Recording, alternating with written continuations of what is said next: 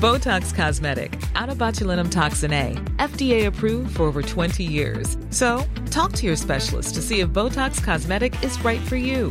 For full prescribing information, including boxed warning, visit BotoxCosmetic.com or call 877-351-0300. Remember to ask for Botox Cosmetic by name. To see for yourself and learn more, visit BotoxCosmetic.com. That's BotoxCosmetic.com.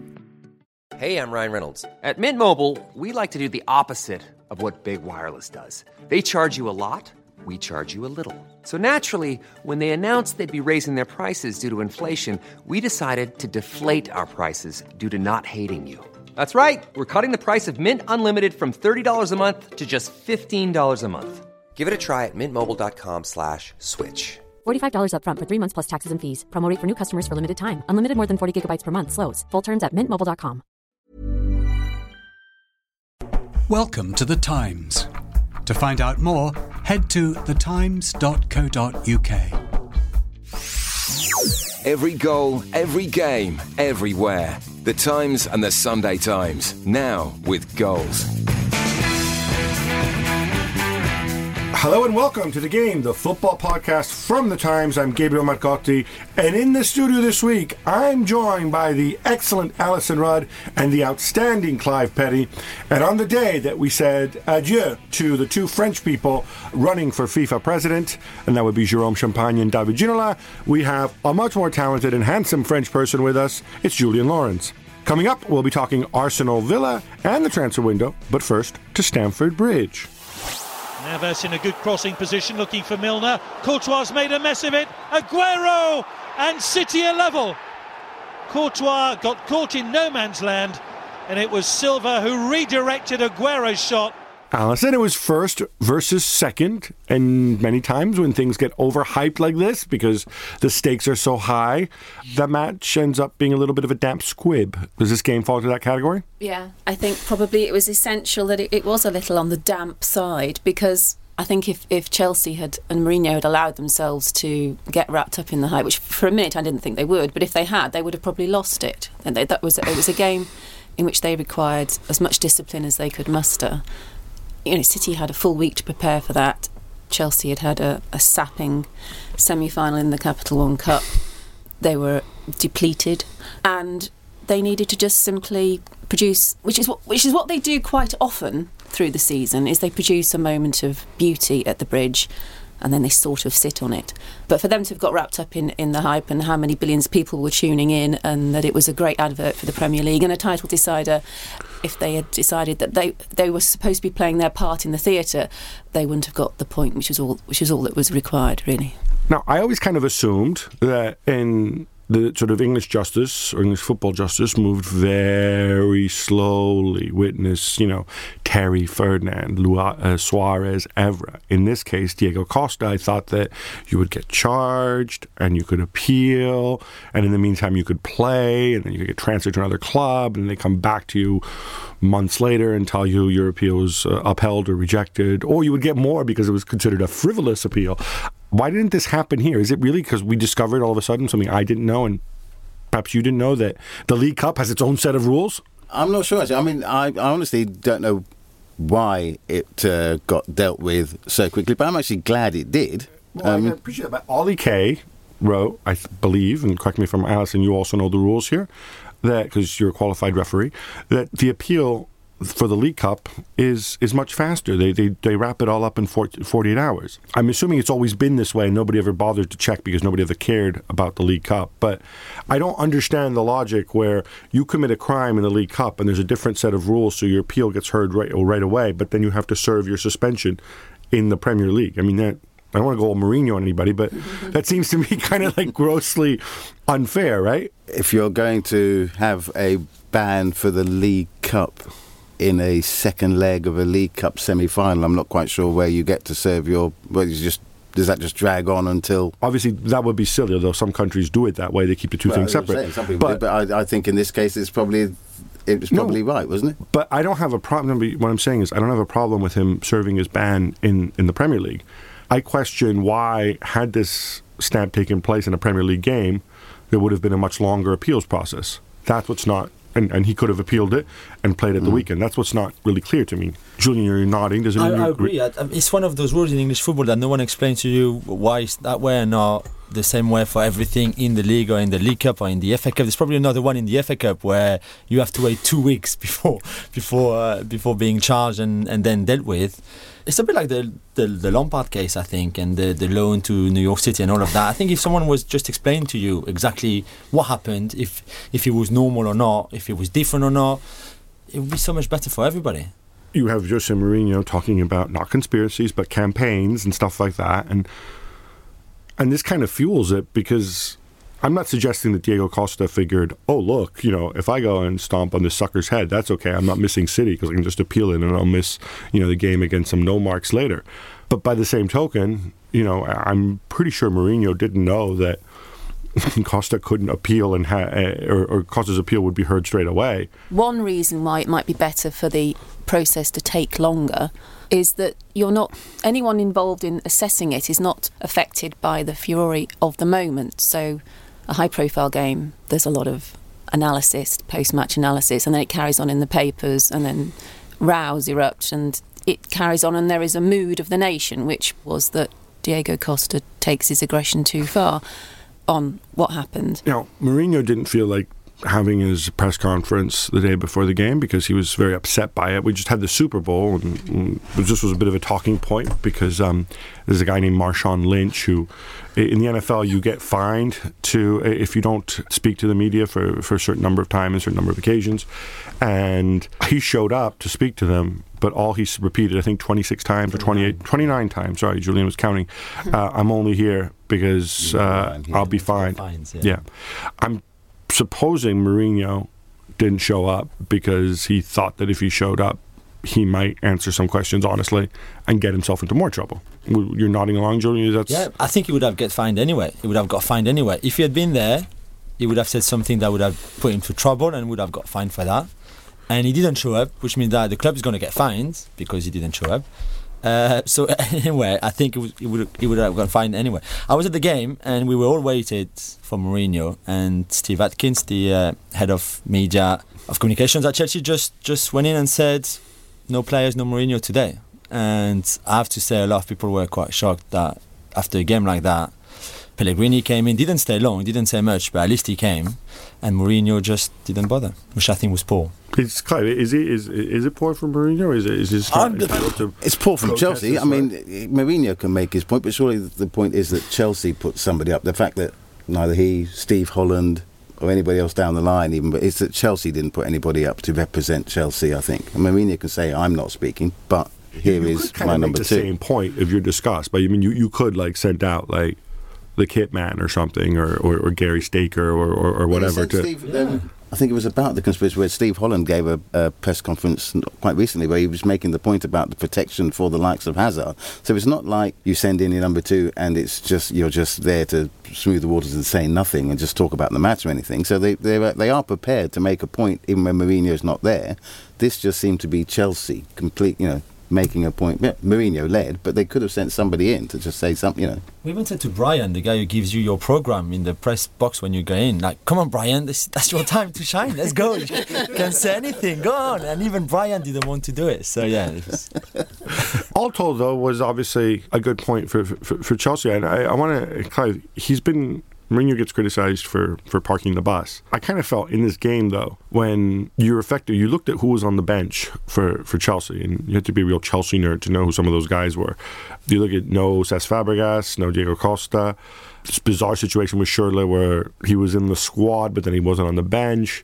And then Mohamed Salah, who, who wasn't there at all, um, because obviously Schürrle and Salah are, are going and Cuadrado wasn't registered. In those circumstances, do we give him a free pass for, for, for raising the barricades, right? I I don't think it was ever going. Uh, I don't think it was ever. Mourinho doesn't really do that in the kind of the big games. Anyways, it was a bit like. I mean, this was a game they just didn't want to lose. You know, if, it would have, never mind going actually going out to win it. you know what? I'm not so convinced about the parking of the bus theory again this time. I thought the space they gave to Aguero in the first half, for example, where he had those two chances the one on one with Zouma, with Zouma made a great tackle, and then the shot that went a little wide after the, the, the, the mistake by Terry. If you park the bus, there's not that, that much space you know, in that first half behind your two centre halves. And in the second half, the space that Azpilicueta had behind him, that Jesus Navas consistently ran in with David Silva passing the ball or Aguero passing the ball to him.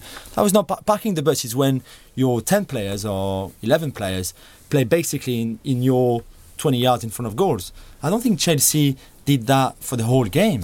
If there isn't a single shot at goal after Chelsea's goal, if it's not parking the bus, then what what on earth is it? I, I, I think that offensively, I think Hazard was poor. I think Remy was poor. I think Willian spent probably more time defending than attacking. Fair enough. But I think in that second half, the control was all City, and they had the best chances, and they were mostly putting the pressure on Chelsea. And I, you know, and I, I, I think it's not like Mourinho said to Hazard, "Don't attack," or Remy, "Don't attack," or Willian, "Don't go forward."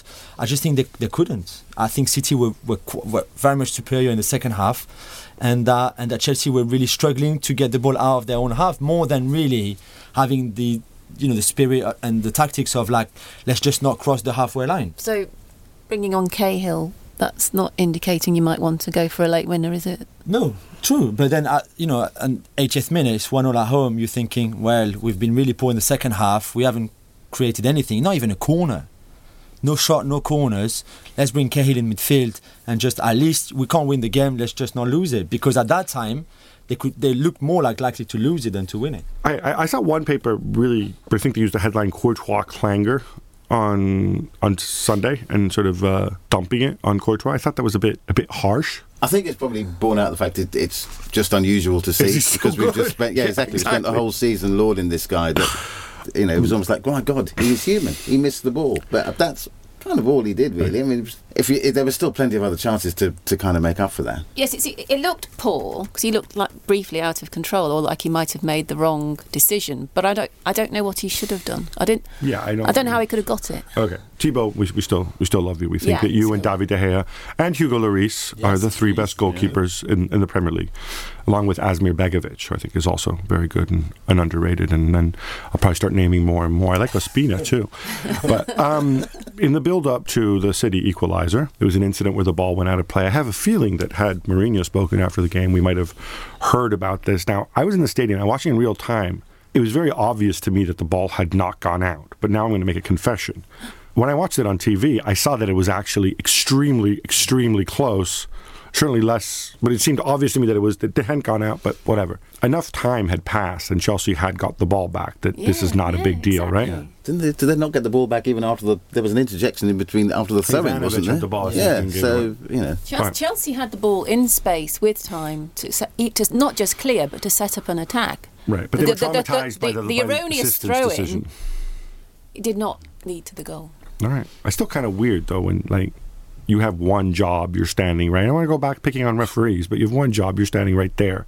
You know, looking at you, qualified ref. No, okay, all right, that's fine, that's fine. The the, the broader implication for for City is we, we've been critical of the way they played, and obviously Aguero not fully fit, and Yaya Toure and not being there, and these are all mitigating factors. But I wonder.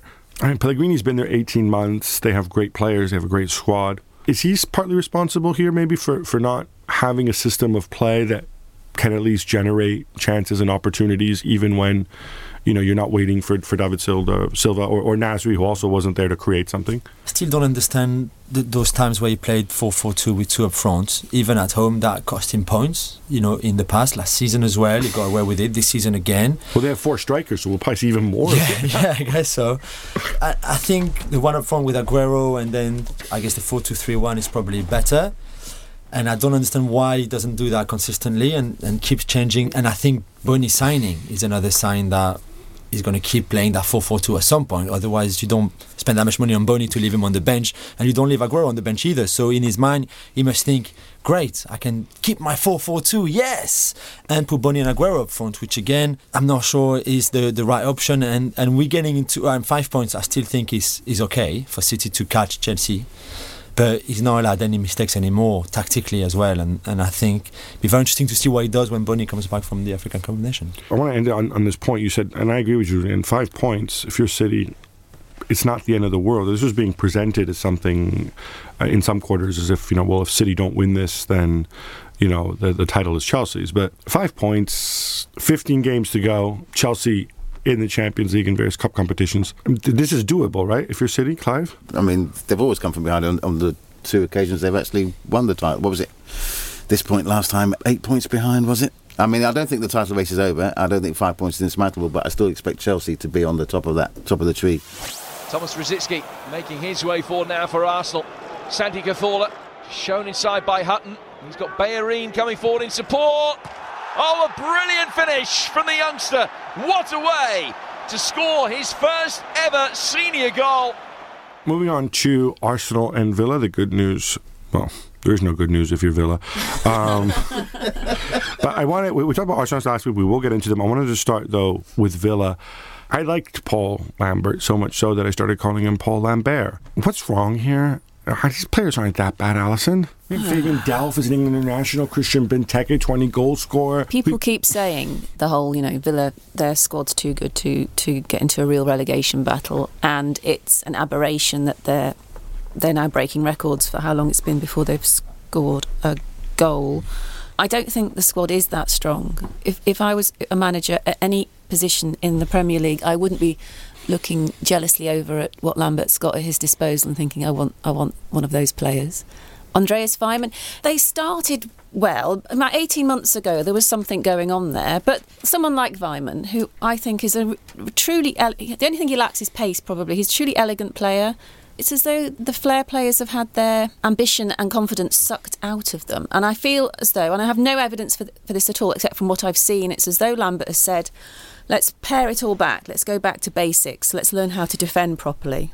And they've taken it too far to the point that they're nervous about showing individual ambition, flair, uh, whatever, and they're concentrating so hard on getting it right at the back that you, and you can concentrate too hard on anything, so it's not working at either end now. And uh, you, I think you can impose your personality as a coach too far, so that and the players clearly haven't fallen out of favour with you know they, they still like him. There's still a lot of respect there, but they're trying so hard to prove that they can work in his system I think they've, for, they've forgotten that they're a football team. They lack a character. And when I look at Villa now, I can't tell what they are other than a team that are nervous. Is it a question of of nerves uh, rather than quality? Because I, I, I think it goes. Benteke, I, I don't know if he's still not fully recovered from, from his injury, but he's obviously not the dominant force he was he was before. I was watching um, match of the day two last night, and they should they show those sort of montages that they like to show with like a bunch of people playing it sideways and like, look, nobody's taking a chance, nobody's, and then they hit the ball long to to Benteke and they say it's a bad ball, and yeah, it's a bad ball because he fails to control it, but like, you know, the Benteke of two years ago probably would have held it down and then tried to turn the defender, gotten fouled, or, or done something useful anyway. Mm. Were they maybe counting a little too much on him? Maybe. I think I, I agree with Alyson's damning explanation of the, what's, what's happening at Villa. I think though there, there must be something between Lambert and the players. Surely his message is not going through. You know, they, I don't know what they work on every, every day of training through the whole week, but surely there's something wrong.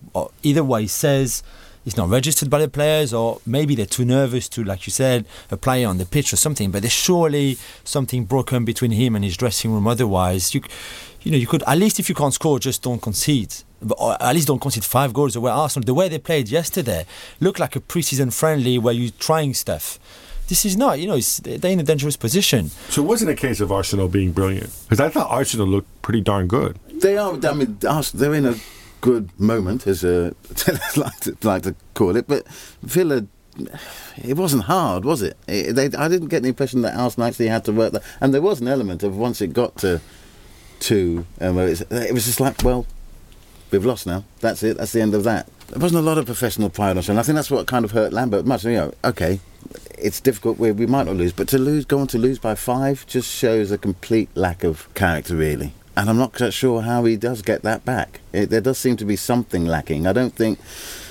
Perhaps they are waiting for someone to take charge in that team, and, and there's no there's no real focal point. And if, if it is Benteke, he can't do it on his own from up there. He's got they've got to get the ball to him much better than they did yesterday. If you could have been 10 0 easily, or maybe not 10, 8 easily, and just I wonder if Fabian Delph, after the game, signed the dressing room or on the coach going back to Birmingham, think like, can I can I like rubber rubber out the, the signature on the contract? I would, I would love can I to can know I come what back? They, what they told Fabian Delph uh, when when he was there signing that contract because I don't know how much money they offered him or whether they think that there's a whole new ten set new assume players there's, coming. uh, I, I would assume there's probably some kind of release clause if they go down. Oh, there must be. Yeah. Um, speaking of Arsenal, and, and maybe Julien, you can enlighten us by the simple fact that um, you're same nationality as the manager, German. Um, Alsatian. I look at this and I, you know, when Arsenal play well, they play really well. Statistically, they defend much better than people people who love to pick on Per Mertesacker suggest they do. But I'm always curious, what is his game plan? Like, what's he thinking? Because I look at this and he has so many attacking midfielders, and they're all starting to come back from from injury. I mean, Welbeck's going to be back. Oxlade Chamberlain. At some point, Captain Jack uh, will be back as well. Um, Ozil's already back. You've got Cazorla, you've got Walcott, you've got that Alexis Sanchez guy who seems to do enough to, to merit a place on the side generally.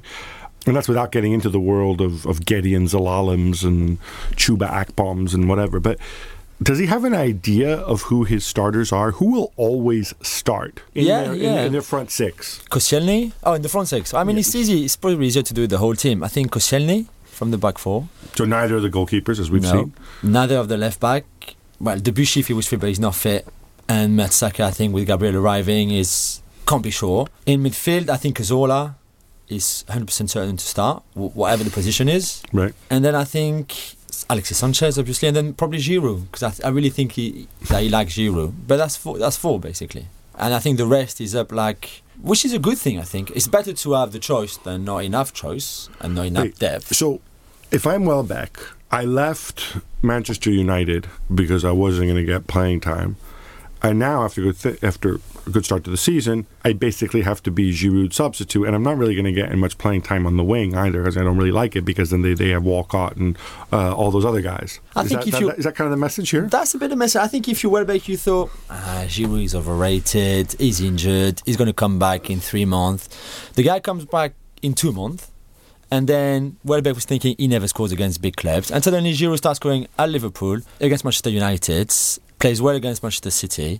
And then suddenly I think Welbeck thinks, right, maybe, maybe things not going to go really, really well for me at Arsenal. And I think he would be right to think that because I can't see him getting in that team. But it's great to have, to have him on the bench. Two notables who you did not mention as being assured a starting spot were Mesut Özil and um, and Aaron Ramsey. That'd be kind of surprising when you come, you know, sort of a year ago, you've got the the, the, the team's record ever uh, signing and, and Ramsey who who you know could could do no wrong. You think it's a problem? That It's- it's- yeah, well, you have to go and handle the squad, right? Which basically means from now on, either you keep rotating all the time.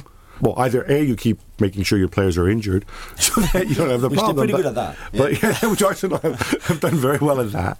Uh, I wonder. I wonder if somebody's going to have a conspiracy theory that like their physio go, goes out and hurts the players so that Arsenal doesn't, so that Wenger doesn't have to go and have uncomfortable conversations. But at some point, I, you do wonder: are there too many guys? Because good players want to play, right? True. I, I just I just can't believe that too much talent is a problem in a football squad. That's all. I think that the more talent you have, the better. And I think he's got a lot of talent. And then you know that's why he's paid so much as well to make the right choices and the, the right calls and all of that. And some of them won't be happy to play. I don't think Oz- Ozil is a hundred percent starter. I think he will have to prove and. And yesterday was good, but against it was only Aston Villa. I think Ramsey is getting back maybe to his best form, which was But not the isn't case that, earlier in the know, season. Isn't that the point? There are an awful lot of players. That, I mean, Gab's got, gone through the list who, who aren't at hundred percent at the moment. Yeah. They're not. It's not as if they're all at peak, tip-top form and fighting for a place. There's up because of the injury problems they've had at the Emirates. There, there, there's there's still more players than is normal in any big club squad who are not are, are still sort of grinding their way back to being considered perfect. Well, I agree, and I just wonder though, from a resource allocation perspective, which ultimately bean counting is especially important in a club like Arsenal, whether you know some point, you know, Silent Stan's accountant's going to be like, well, hang on a minute, we're paying all these on a permanent on the pitch basis. We're paying some of these guys absurd amounts of money. And is there an issue with keeping people fit? But also, is there an issue with you like your options, but surely generally there's a hierarchy. You know, most successful clubs have a defined nine out of eleven who always start when fit, and and at Arsenal you're not in that situation right now. Not necessarily a, a horrible thing, but it can create create problems for you, and you know you you can pay a price for it.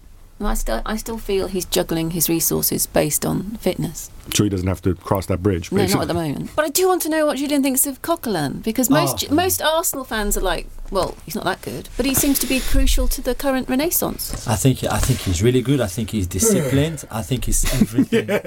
Why I did think- you do that, Clive? I think he would be he would do a great job at Spurs.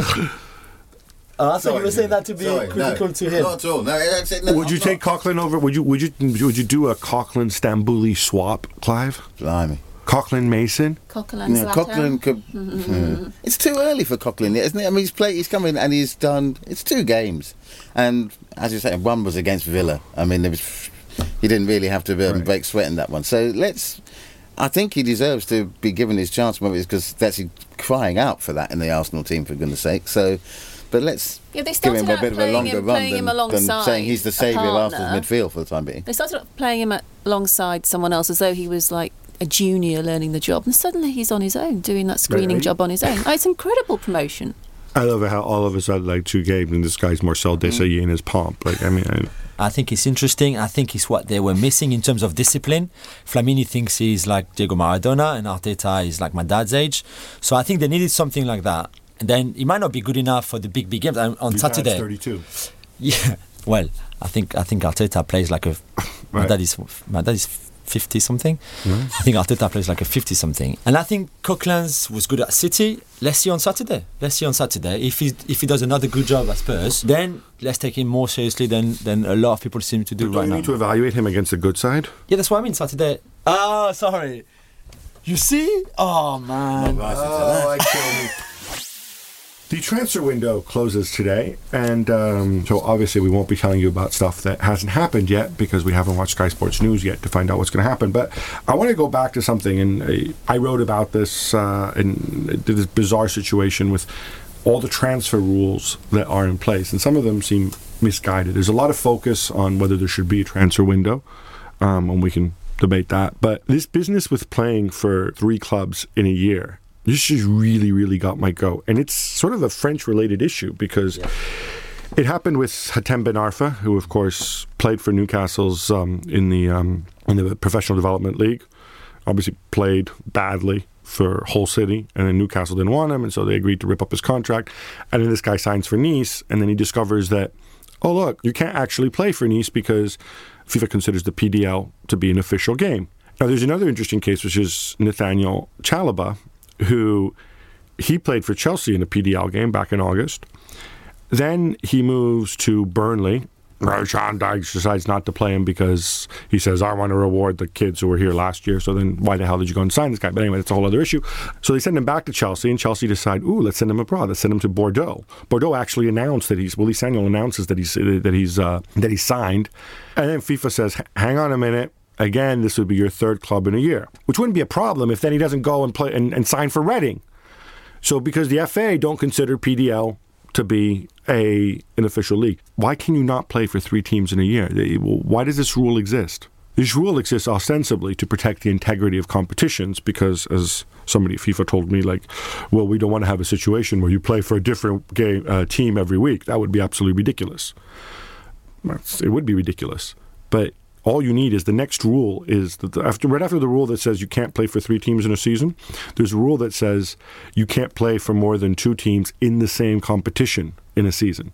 And that's a perfectly reasonable rule. I seem to feel like I'm the only person interested in transfer I know, I- regulations. I am because Ben Arfa is a, is a good friend of mine, yeah, and and I'm baffled by the fact that the English FA and the the the, the Premier League here saying like, you know, if he comes to, back to England, he can play for anyone in the Premier League or the Championship. Well, we, we, we should clarify. It's because he moved. So FIFA have jurisdiction for international transfers. Yeah. So when he his registration goes from Newcastle to, to Nice, even though he rescinded his contract, it becomes a FIFA issue. Yeah. If he stayed in England, he could go play for whoever he wants. Yeah, and I mean, in his in his file, the, the file that him and his and his lawyer and his people have taken to the, the French FA, they're saying like there's a letter from the English FA and from the Premier League saying that game in a in a close league, you can't go up or down in. In, in the under 21 uh, PDL is is not official. You know, you can you can play, could come back here and play, but still, despite that, FIFA and then the French authorities followed what FIFA said, which I think is is really really harsh on on Ben Arfa and anyone else they're taking that to more serious uh, tribunals and all of that, which I think that rule could soon disappear because it's a breach of liberty for people who just want to to work. It's Basically. a restraint of trade. Isn't Yes, it? definitely, and that's Yeah, that's and the case they're putting forward. the competition when he's Of going course to not, a it's two different different country. leagues. Yeah. Exactly. I mean, that's why I agree with your thing about if it was in the same competition. I mean, I don't quite understand why you shouldn't be allowed to sort of change clubs within England. That seems a bit daft. But if he's, you know, he's left. There's no threat to integrity if he's now playing for Nice. I, don't know. I think it was in case Nice play Newcastle in the Champions League final. Yeah. Oh, yeah. right. Exactly. now, that having s- happened soon, the other issue here is I always wondered is like why is a transfer window a month long? Month Long. Oh. Well, like, is there a reason why it can't be a week? Uh, well, I'll compromise and say it should be two weeks, one month. Considering you already have a summer transfer window, which is, well, whenever it's from the end of the season until the, when is it, the start of the next one. Having a, a whole month in January just seems bizarre to me. It's not as if clubs aren't looking at possible transfers for the entire rest of the time, so just get it done. You can do all the You negotiations. can do all the negotiations beforehand. beforehand. Yeah, I mean, and, and just that, you know, because it just gives the excuse for managers to start coming out and complaining about the unsettling of. I mean, I suppose you could say Ings this weekend might have been an example. I mean, it was. It's convenient that as soon as he's linked with a possible move to Liverpool, you're not going. He has a stinker of a game for you know, and and everybody can look at that and say, well, he's obviously been unsettled by the you know all this transfer talk and all this sort of stuff. If you just limited that to right, you can only you've only got two weeks to get this done or one week to get it done. But Just even, do it. Even more so in the summer one, and I appreciate it. There's an issue of coordination, but with all due respect to Switzerland and like our Scandinavian friends, none of the major leagues actually start before August first. I know you guys do sometimes in France, right, Julien? Because you want to be so you want to be a little different, right? But but but generally, right? Well, why not have it so that it shuts before at least X amount of big leagues, so that you don't have this? Because I always find that this transition period in August weird. You know, when when, when teams play, um, and then you've got you know like Schneiderlin, he's there, he's unsettled, or I mean, there's many examples, obviously. It should never end after the start of the season as well. I don't think. Right. All right. So July 1st to July 31st, and then when do you want your week, Clive? Uh, when do you um, want your week long January? when we, we are, we're fixing the transfer window right now. Not too early. Not too early. Yeah, it can't be at the beginning of January. I think it, when's the um, Just give you a bit of time for people to recover from their partying Right. and the Christmas, and then because there's always an admin thing as well, isn't it? But that's why that's why the transfer window never actually shuts at eleven o'clock. But there's always some deal done at half past one in the morning or something like that, or some fax machine. But who Right. still uses Let's a just say fax one machine? random for week. Shouldn't we take a step back? Why do we need a, tra- a transfer window in January at all? And and as I don't think there should be one at all. But I accept that there comes a point in a season where some clubs that they've had really bad luck with injuries or being bad managers or bad owners, and they need to readdress it. But I I I find it completely unpalatable that mid-season a player from one Premier League club, for example, can shift to another. I don't. If you accept there has to be some movement to help some clubs in crisis, there should be some rule about you can only sign someone who's only played X number of minutes in the first team for a team in the same league as yourself. Otherwise, you cannot. I think it's. I mean, it's interesting your angle on the Ings thing, Clive, No, because you made it sound. angle. You made it sound as though as though as though it was it was it was beneficial to Sean Dyche to be able to use the transfer window as an excuse for a bad performance from one of his players and therefore the whole team. I think it's really unseemly for a Premier League club, Liverpool in this case, to start to start saying they really would like the, the, the star player from a team in trouble. That's just it's vaguely immoral. Because I was going to look at it from the player's perspective and, and the fact that, you know, if you're a player and you're not getting a game because the manager doesn't like you or whatever, you your career is short. I mean, should you have to just sit there the whole year and not play? But if you had that, you know, uh, a, a limit of, of minutes played, then perhaps that could work. I think there's probably a realpolitik answer, which is that it moves a lot of money it generates interest and for the bigger teams and increasingly football is about the bigger teams it's a chance to Generates interest. What do you mean generates interest? It's been lousy. It's been dull. okay well first of all the whole world isn't just this little island this little sceptered isle right secondly it's generated lots of interest this homo you, you you type homos manchester united If into it a was search that engine interesting, uh, why did you have to make up a transfer story before we came on air? I would just like to point that out to people because i was simply listening. messing with clive I think that's a kerplunk. but but I mean, that, Sorry. There is an there is I mean you don't need to go on social media there, I mean rightly or wrongly we can criticize it if we want but there's a tremendous amount of interest in it so I think there's an economic imperative for it and if you want to be really really cynical this is when the big wealthy clubs can who maybe have screwed up a little bit gotten a few sums wrong this is when they can throw their money around and make it count this way they can do it twice a year rather than once a year so it's another way of favoring the wealthy and, and, Well, and let's you and the 1% Oh, duh. Well, let's not then. this is the world we live in. I hate to be completely cynical, but you might have noticed that not just in football, but in life, if you're very wealthy, you have privileges and advantages, right? Yeah, we were giving them It's those advantages in our newly defined summer transfer window. I just think the January one should be more about helping the clubs or players that are Yeah, struggling. The top 10 in, the, in, in each league can't do any business, and the second half of the table teams are the only ones allowed to do a bit of business. I think that's a good idea. And then you're going to get complaints from the crappy teams who survive by selling players to the big teams. I don't think the transfer window will change massively, but I think there are some things to address this three teams in a season business, and I think the timing of it is something that would be beneficial to everybody because you know what? We can still talk transfers all year round, and we do, in we fact. do anyway. We don't We need do. to wait for the window to open. It's what we call quick hits. Radamel Falcao and Robin Van Persie scores Manchester United roll to victory over Leicester. Clive, are you now convinced everything is just fine in Louisland? Uh, no, not really. I mean, they beat Leicester at Old Trafford. You know, that's what that's what's meant to happen. Um, Falcao and Van Persie both scored. Then Falcao and Van Persie both scored, but Rooney was on the pitch as well, right? But I didn't see much of it. I mean, that, that that's a good thing. But which formation were they playing again? Has he actually found the right one yet? Was it three at the back, 4-1-5. four one? Oh, that was also oh great. When I still don't know what the philosophy is, and when they do something better than beat Leicester, which is what they should do, great. Everton win at Crystal Palace, and it's their first victory since mid December. But Alyson, having read your piece, I take it you weren't fully convinced by the Toffeeman. Uh, I, I'm feeling a bit guilty. It was a bit me, me, me, that report, because it was a painful match to watch. I suppose if you've been bad at holding on to a lead and you've gone so long without a win, then maybe Everton can be forgiven for second minute, for goodness sake. And then they didn't really do much else. Palace were poor too. It was, it was, it was, it was the least enjoyable game of the season. But who knows? It might might spark something beautiful again from Martinez. Daniel Sturridge is back, which means uh, Daniel Sturridge scores and Liverpool win because it's as easy as that. It's all about running in behind and movement. Uh, it's 2 0 over West Ham. Julien, everything's all right now. But what's a realistic goal for Brendan Rodgers? Because you look at the table, and since he likes to get carried away a little bit, maybe top three isn't so insane. They're only five points behind United, four behind uh, fourth place. So I think top four is what fourth or third is definitely uh, possible, and it's, it is a realistic goal. I think with the squad he has. What's not fine is the goal celebration and the whole dancing thing. I thought Sturridge, after so long out, would just get a normal goal celebration and not that ridiculous dancing bit. I thought it was kind of cool, actually. Anybody No Who, way. anybody who doesn't do a knee slide, I mean, uh, please. That's my that's my thing for next season. Can we just think somebody think up something different than a knee slide to the corner no knee slide, but no stupid dancing either. I do a knee slide after every podcast. Tottenham are three points away from third place. Hey, look, they're right up there too. And uh, they've lost just once in the Premier League since December 3rd last year.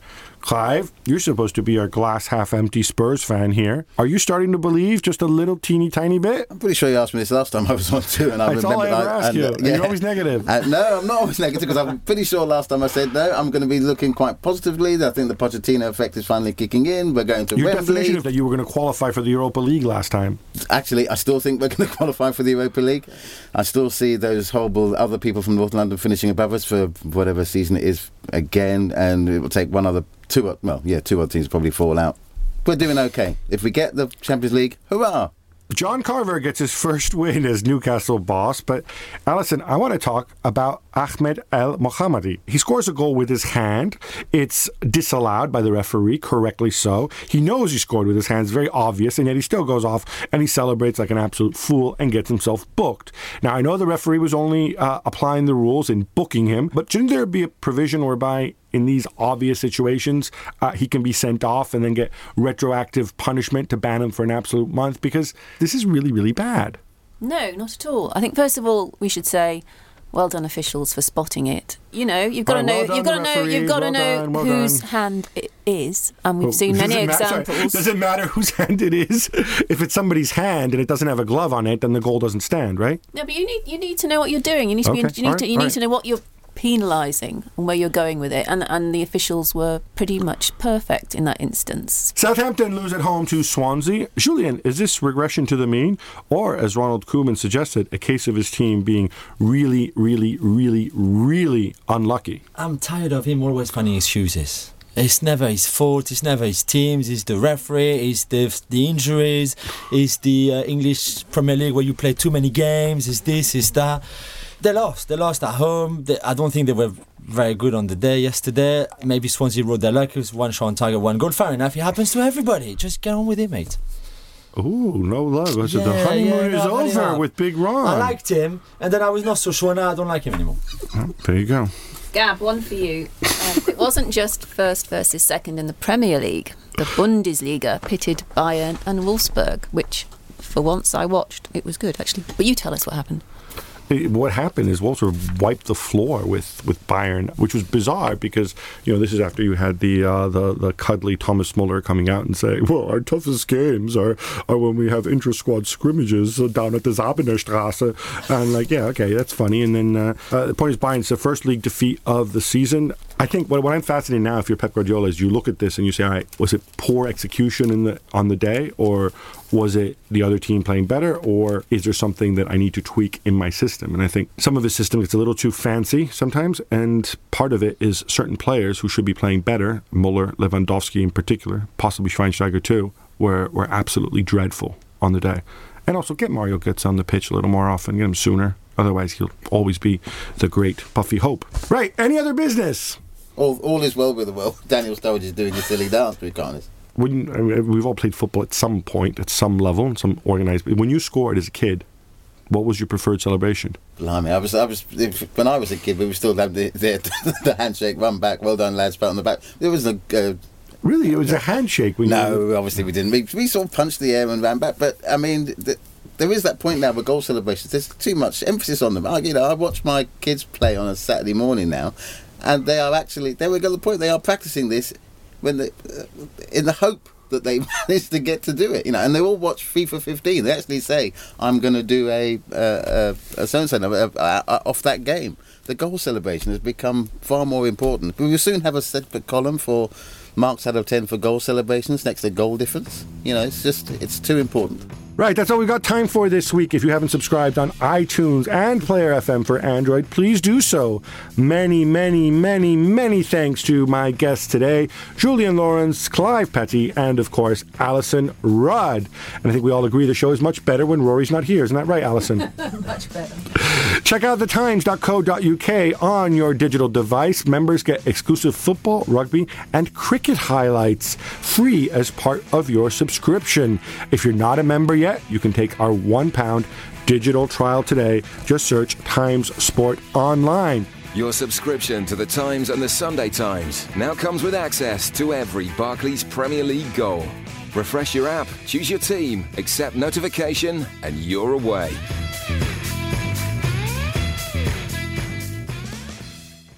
Thank you for downloading. To discover more, head to thetimes.co.uk.